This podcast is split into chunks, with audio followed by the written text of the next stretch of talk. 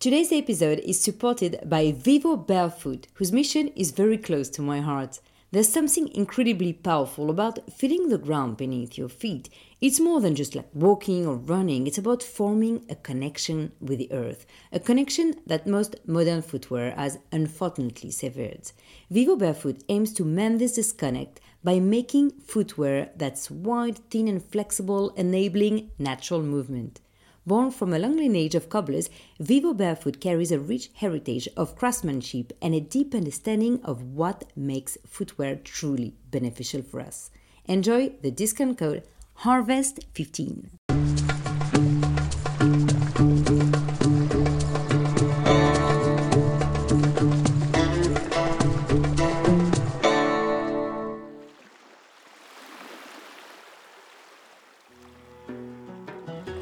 Welcome to another episode of Harvest Series, a podcast following a four-day experience in Kaplankaya on the southwestern Aegean coast of Turkey, filled with fascinating talks and workshops to harvest knowledge and nurture the planet.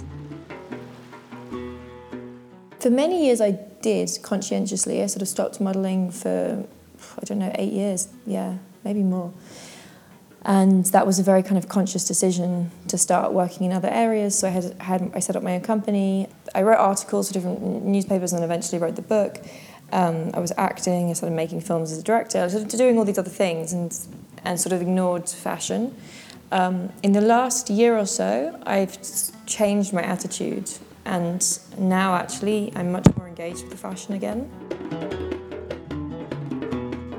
I am Rose, a French journalist based in Barcelona, and this episode is an interview made in Kaplankaya with the entrepreneur, actress, model and filmmaker Lily Cole, who is tirelessly advocating for socio-political and environmental issues. Lily has spoken to Davos, our Web Summit. My first question to her was, given a successful career, what led her on the road of activism? Well, it's been a long journey. It began probably before I was working. My mum is a big influence on me in terms of drawing my attention to different issues around the world when I was growing up. And then when I started modelling as a teenager, because I was quite successful in a way, it attracted then both charities wanting me to help them or to support their work, but also some media scrutiny around some of the brands that I was working with. I kind of started investigating more and trying to understand both the brands I was working with, but also the charities who were approaching me, the work they were doing. And I sort of went on a bit of a journey of learning, of trying to understand the world and, the different problems we have and why we have these problems and which ones felt the most important for me to put my energy into. And that was a process that, is ongoing today, but at that time took, a few years of really trying to think through some of these issues. And for me, it felt like the environmental kind of situation was the area I felt I wanted to focus on most because I could see how enormous, how fundamental it is as an issue and that it affects every other issue, that if we don't have a healthy environment, it will affect every other social issue, whether it's human rights or animal rights, etc. And the other area I really became focused on was economics. So looking at the supply chains of the brands I was working on and just seeing that in the capitalist system that we have, that economics sort of running the world, and if we don't try and change systemically the kind of way we make things, the way we buy things, then charities will always be kind of trying to band-aid the different problems that our economic system is creating. Did you study to be more aware of what's happening, about the roots of the problem? I was supposed to do, I studied, during that time I was doing my A-levels in England, and I studied politics and I studied history, so yes, a little bit. I got a place at Cambridge University to do social political science, which would have been a kind of a study of that area somewhat. I actually changed to art history, but I always, with my art history course, tried to bring in the kind of social political aspects too. I would say most of my learning, though, didn't happen in school. It happened in the world. It happened in conversations with people, in reading books, in traveling and seeing different communities. I mean, for me, the world was the biggest education. Plus, you had access with your job and your career to amazing people. And I see in your podcast of one of the first interviews with Elon Musk. So you could have access to lots of very interesting people.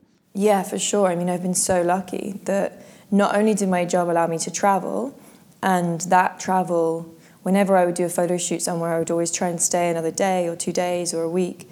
And it allowed me to see all these different communities around the world and just get a sense of the different ways that people were living and the different options that we have as humans. But it also opened the doors to be able to meet very interesting people from, you know, Wade Davis was on the podcast, Elon Musk, as you mentioned, many other interesting people. And actually that was one of the reasons I decided to write the book and to do the podcast, is I sort of wanted to share the learnings I'd had, the access I had to this information. Yeah, it became a way to try to share that. You mentioned your mom. I'm very interested in your background and how you grew up as a child with environmental issues, how you were raised. Yeah, sure. So I was raised in London. My mum raised me and my sister. My dad wasn't around, and my mum was very ill. So it was actually quite a difficult situation for her, because she was a single parent with two children, and she was very ill herself. Not much money. I kind of like... I'm amazed how she did it, you know. Wow. Now I'm a mum, I look at her and I'm just like, wow, how did you do that? But environmental issues were not her focus. I think she's not been, in some ways she's like an amazing environmentalist because she doesn't waste anything. So she comes from a generation, she grew up in the mountains in Wales where there was no money whatsoever and everything was reused and recycled. And I think that generation had a different attitude to reusing and not wasting things. More naturally, more organically, okay. Yeah, I think one, because of poverty often, there wasn't the resources, and also because mass production hadn't really kicked in yet. And so there wasn't just this availability of cheap crap everywhere that we have nowadays to contend with. So her attitude is one of very, very, very low waste. But it wasn't that she was talking to us about the environment. She wasn't really aware of, like, I think now she is, but at the time of growing up, like climate change and the environmental issues. She was more focused on social issues, so concerned about poverty, concerned about hunger around the world, concerned, you know, when there were natural disasters. She's a very, very strong kind of conscience, if that's conscience. And yeah, so she would talk to us about what was happening. It's actually not that cold. It's like a little bit cold when you first go in, and then once you start swimming, I didn't feel cold at all. I feel like it's a way to like ground yourself in the local environment, you know? It was Lily Cole after a swim in the Aegean Sea and connecting to Turkey. The environmental activist runs a podcast called Who Cares Wins, where she is raising questions like, is technology the solution or the problem? Is meat killing us? Is growth good? I asked her if after interviewing so many people like Elon Musk for her podcast, she had found some solutions to these questions. Well, I think the point of posing those questions was to explore complexity to the answers, that there's no simple answers. I think there's no simple answers on any issue, and in the environmental landscape, there are so many different opinions, different solutions, and we're contending with a problem so vast and so complex. I don't think there is any silver bullet, or I don't think one person could ever say, this is the way we're going to solve the problem. And if they said that, I would not trust them. Actually, I think it is a complex topic and we need complex solutions and we need dialogue and communication and collaboration, because we're all in it together to try and work out the best ways through. So yes, there's no answer. The point of the question is to show that there are many different ways of answering the question and to allow the reader or the listener to make their own decisions based on that. And yourself, after such a long journey interrogating people, how did you change along the way? Again, it's a kind of constant evolution for me. I try to like align my own awareness of the challenges we face and the solutions that exist with my own personal choices.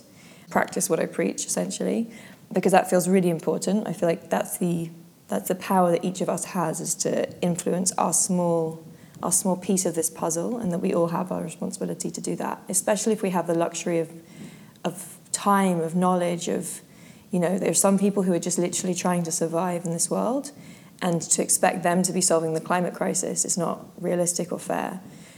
So people who are in a privileged position, who can educate themselves on kind of conscious consumerism and can maybe afford to make better choices, I think it's really, really important that we do try. All that being said, I also think it's impossible to be perfect, and it's better that we have many, many, many imperfect environmentalists than a handful of perfect ones, if that is even possible. It's impossible to be perfect, yeah. Yeah, so I have to also not give myself, in the past I was giving myself a really hard time, and I've had to try and be gentler with myself to find maybe more balance in these choices. Yeah, I think it's very interesting because we're traveling to harvest, but also so you cannot be completely all black or white, so you have to also, totally. Yeah. And I had actually an amazing experience yesterday at the breathwork session with Lisa. I've worked with her a few times. I think she's extraordinary, the work she does.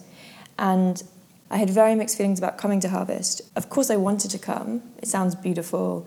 I know Roman, the organizer, and many of the people who came. I was really excited to meet Gabor Mate and to meet finally Wade Davis, because we've spoken a lot on the phone, but we hadn't met in person.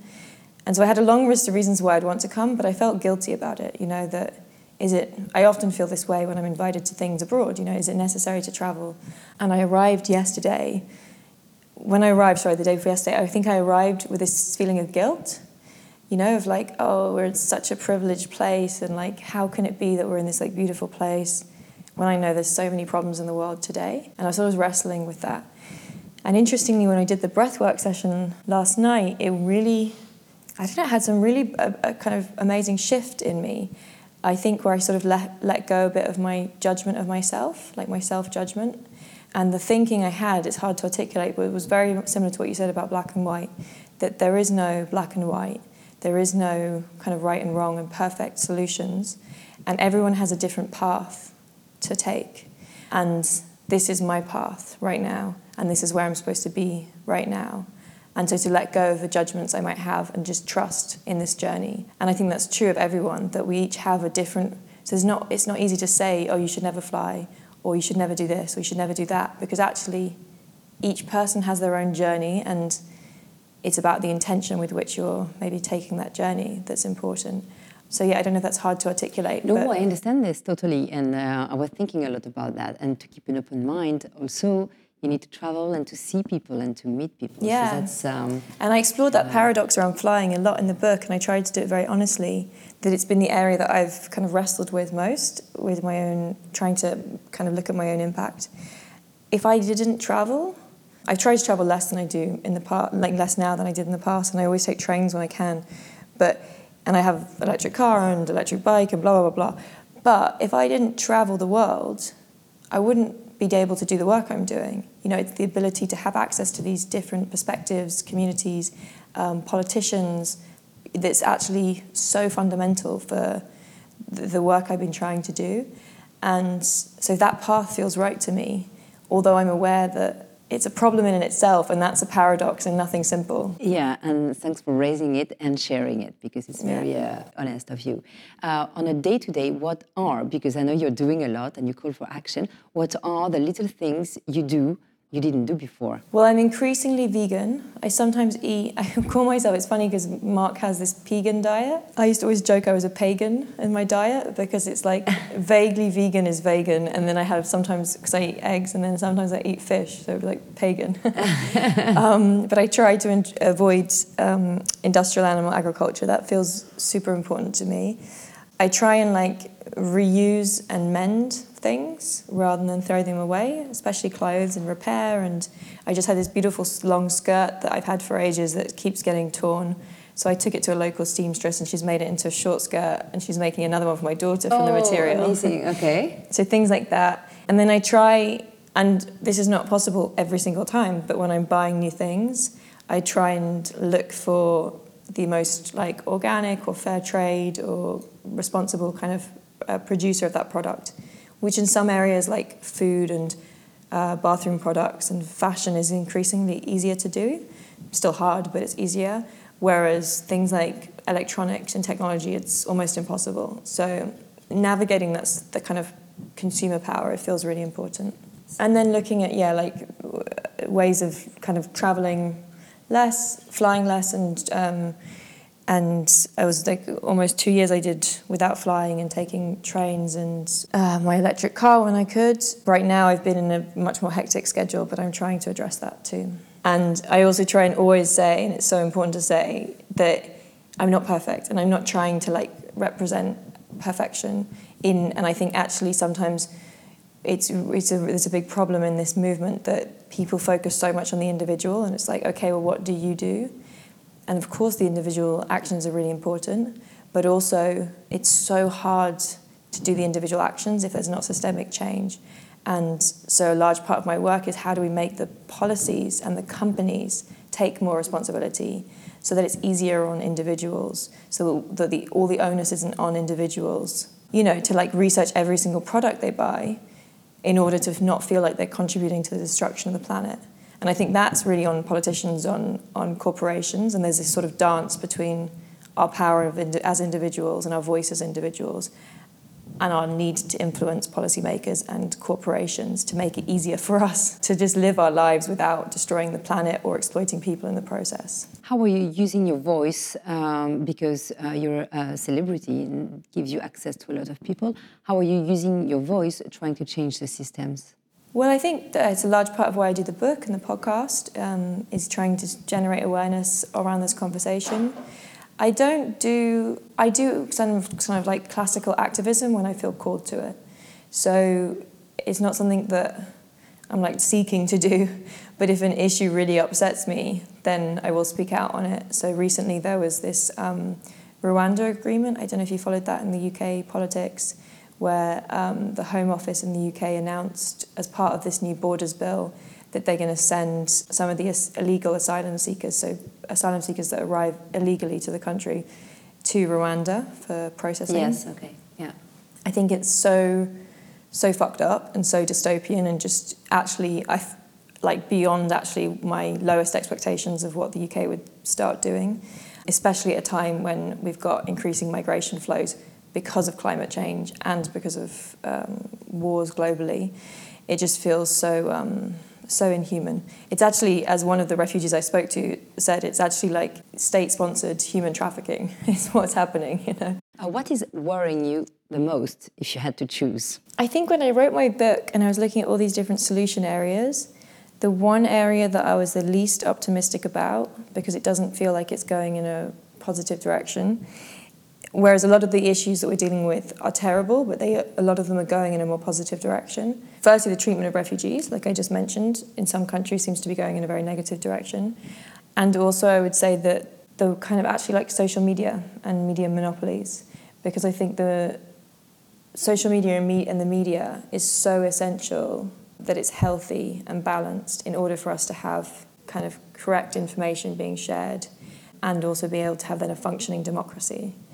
And I think the fact that Facebook owns 80% of social media traffic, that much of the other 20% is about to potentially be owned by one person, Elon Musk, that those types of monopolizations of information I find really scary, because it has the power to influence the way that billions of people are thinking and therefore influence all of these other solutions we're talking about, whether it's climate action or refugee policies or democracy itself. And so that's an area that I feel very concerned by. Thanks for sharing. What were the reactions, positive or negative, that surprised you after you published your book? I think I was surprised that it was all positive, or it seemed all positive, what came to me. Positive, yeah. I think I was scared when I published it that it would be like, that, because, you know, whenever you speak about something or you put your head above the parapet, it's the phrase in English, you're like liable to be like shot down, you know, like it's quite exposing, yeah, right? Yeah, exposing, yes. Yeah. I see. And so I think I was nervous about that, but actually I found people were very receptive and kind of almost grateful for sharing that information. So that felt really positive. In Kaplankaya, Lily Cole gave a speech appreciated by harvesters.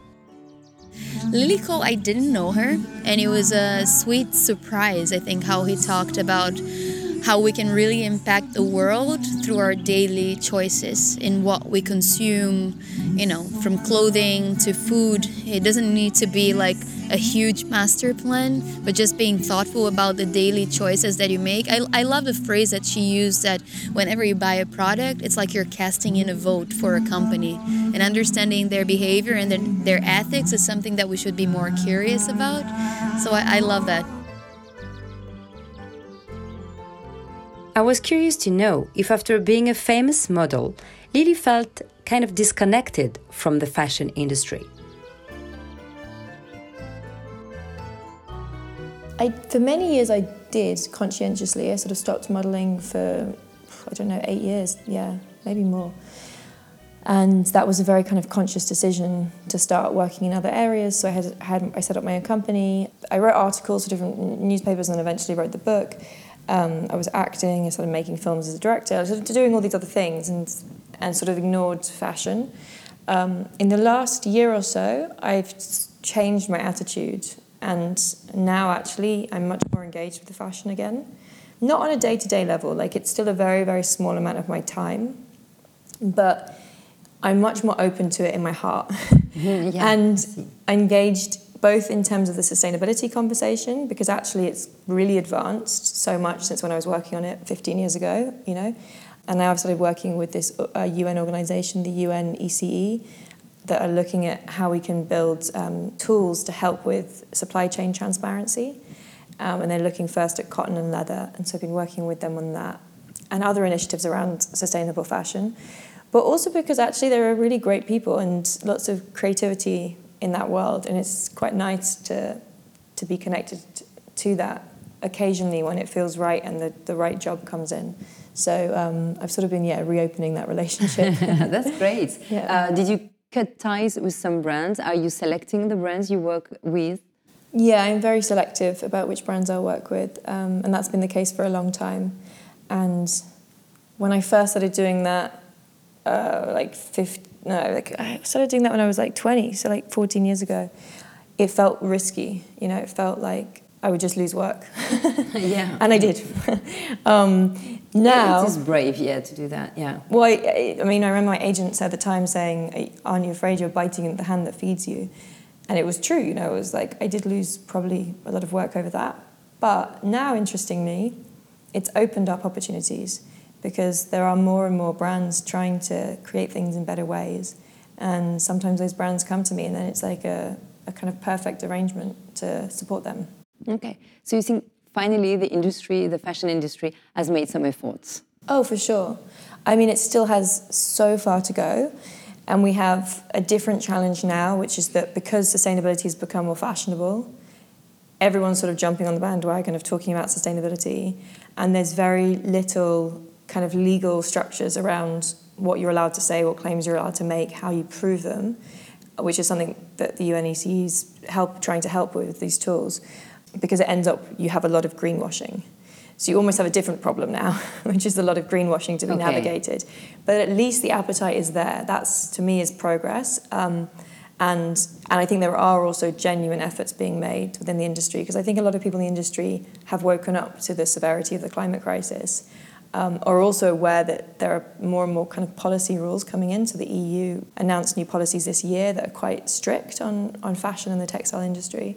So it does feel like it's changing. Arguably not as fast as it needs to, but it is definitely, compared to 10, 15 years ago, it has gone from being a niche, sort of undesirable conversation that felt a bit kind of hempy and ugly, in people's minds, to feeling so important, and kind of every single brand has to have some commitment, ESG officer, or some kind of dialogue in this space. And about the consummation, consummation, always to buy new clothes and everything. Consumption. Is there something to be done? Consumption. Is there something to be done in the fashion industry, or it's against the essence of the fashion? I think it's such a good question and good point.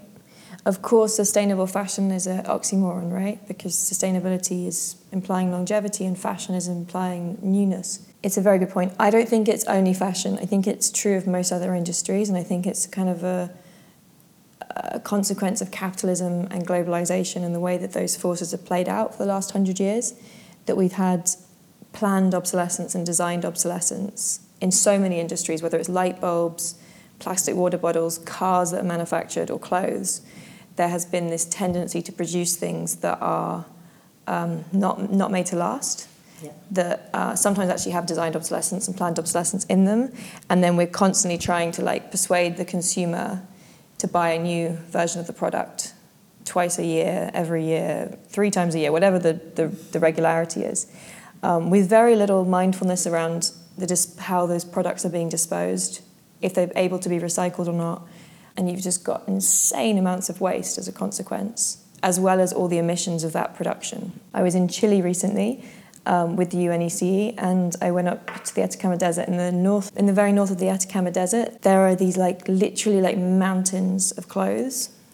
Chile is the 2nd biggest importer of secondhand clothes in the world after Ghana, and a lot of those clothes just end up just literally being dumped in the desert and sometimes burned. Okay. And you can look it up online, you'll see this footage of literally mountains of clothes. Wow. Okay. A lot of which is nearly new or new. It's just fast fashion that is garbage in a way. And I remember when I left, I was just thinking at what point in our history did fashion become trash?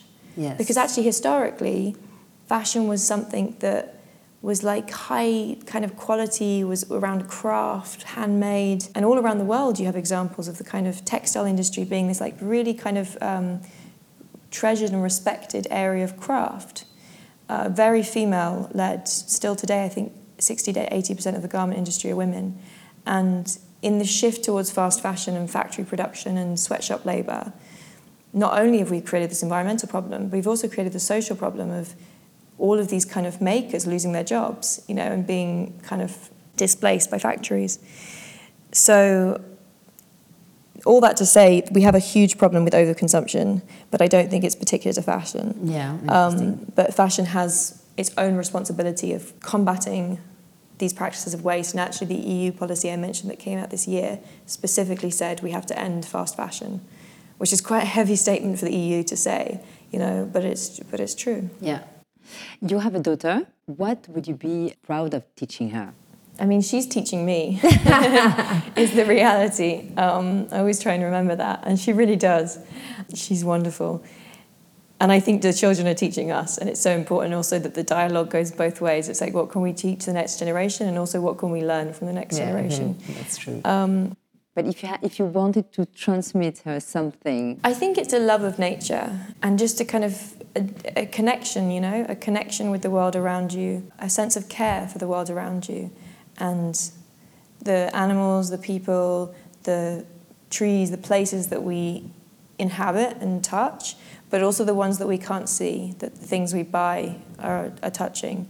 And so I try to gently communicate, that idea in a soft way, what's the difference between a happy cow and a sad cow? Why am I trying to not get her ice creams? Yes. Okay. If I don't know if it's organic or it's a vegan one, I try not to be militant about it, but just to open her mind to why those choices feel important to me. And children are open to this. Yeah, she loves it. When I first started talking to her about it, she made a whole book. She literally stitched a whole book about happy cows and sad cows. How cute. She's so cute. And just enjoying nature and just respecting that there's life in everything, and to enjoy that, because I think that's the approach of environmentalism that's about actually a better quality of life as opposed to it being a sacrifice. It's how can we enjoy this planet more, and in respecting this planet more, we're more likely to have a sustainable relationship to it. It is time for the great harvest of the day in Kaplankaya. If something could be done easily and would make the world a better place, what would it be for Lily Cole? On an individual kind of citizen level, if everyone was just to stop eating industrial animal agriculture, and so therefore to reduce the amount of meat and dairy that we're eating, and sort of just end this awful industry of the commodification of animals in factories, that would have a seismic effect, and it's a choice that everyone can just make overnight. Well, many people can make, maybe not everyone. And that would have a seismic effect, I think, both in the billions of animals that get put through that awful system, but also in our carbon emissions and our greenhouse gas emissions, because the meat and dairy industry is considered either first or second biggest emitter of all industries, depending on how you calculate. And if it's second, it's second after fossil fuels. And fossil fuels is harder for individuals to change overnight, whereas what we eat, many of us can make that choice quite quickly. If I was a politician, I would say what I'd like to do happen overnight is carbon taxes, pollution taxes we put internationally. That would just change the whole economy, and that's what most economists say needs to happen. And if I was an angel or like a fairy, I would just try and change the mindset overnight and shift the global consciousness into one that's, I guess, more about caring and sharing and not wasting and just loving this planet and each other. I hope you enjoyed this episode and Lily Cole's story, how she became conscious of social issues, how she distanced herself from fashion, and how she's starting to work again with this industry. If you did, please leave us a good review, and until next time.